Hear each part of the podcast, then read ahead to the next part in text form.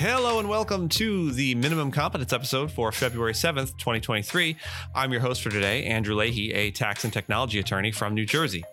Today we'll be discussing what has been a busy few days at the American Bar Association House of Delegates, the potential for a thirteenth Amendment constitutional right to abortion, and the ongoing saga of Sam Bankman-Fried's attempts to chat with former colleagues.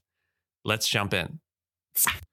The American Bar Association's House of Delegates rejected a proposal to end the testing requirement for admission into law schools. The proposal would have allowed schools to admit students without scores from the Law School Admission Test, or LSAT, or the Graduate Record Examinations, the G R E. The final decision on admission standards rests with the Council of the A B A Section of Legal Education and Admissions to the Bar, which gave the proposal preliminary approval last year. Bill Adams, the Bar Association's Managing Director of Accreditation and Legal Education, said the Council would consider next steps at a meeting on February seventeenth. The LSAT is the most widely used admission test for law schools, but some believe it poses an unnecessary barrier to disadvantaged students. And in a busy day for the A B A, the American Bar Association's House of Delegates also called for the U S Supreme Court to adopt a binding code of ethics for its justices, similar to the code of conduct that the Judicial Conference of the United States has adopted for federal judges. The call was made after a debate at the twenty twenty-three A B A Midyear Meeting in New Orleans. Supreme Court justices are only required to follow some ethical requirements set by federal statute, but they are not bound by any rules that include, quote, the full sweep of basic ethical principles that apply to other judges. James Williams, the Washington delegate to the House of Delegates, said that the resolution was important to the legal profession and the Supreme Court's reputation and credibility. The motion to postpone the resolution was defeated, and several A B A leaders spoke in favor of the resolution, including past A B A President Patricia Lee Rifo. This will be a news story to watch. A federal judge in Washington, D C suggested that the thirteenth Amendment may provide a constitutional right to abortion. The judge, Colleen Kollar-Kotelly, made this suggestion in a pending criminal case against several anti-abortion activists.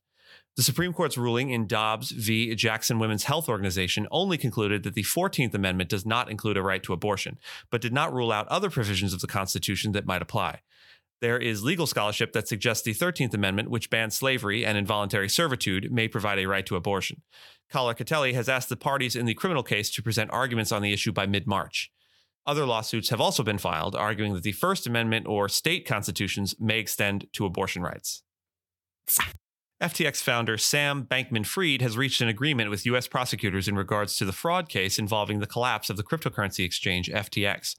Bankman-Fried has been allowed to contact some current or former employees of cryptocurrency companies he once controlled, but must comply with other restrictive bail conditions. He has been free on two hundred fifty million dollars bond and required to live with his parents in California since pleading not guilty to looting billions of dollars from F T X. Bankman-Fried was temporarily banned from contacting employees of F T X and his hedge fund Alameda Research or using apps such as Signal due to prosecutors' concerns of possible witness tampering. The proposed agreement would still bar Bankman-Fried from entering financial transactions over one thousand dollars except to pay his lawyers. He will be able to communicate by phone, email, WhatsApp, iMessage, and Facebook Messenger, but not Signal, presumably owing to that app's automatic deletion feature. And in our final quick news hit, should electric vehicles be taxed by battery weight? Andrew Leahy at Bloomberg Tax says they should.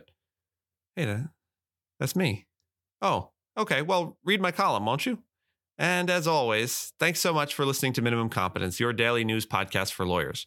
If you're looking for more than Minimum Competence, links to further reading on all the topics touched on today are in the show notes. If you have any questions or story suggestions, find us on Mastodon on the E S Q dot social instance.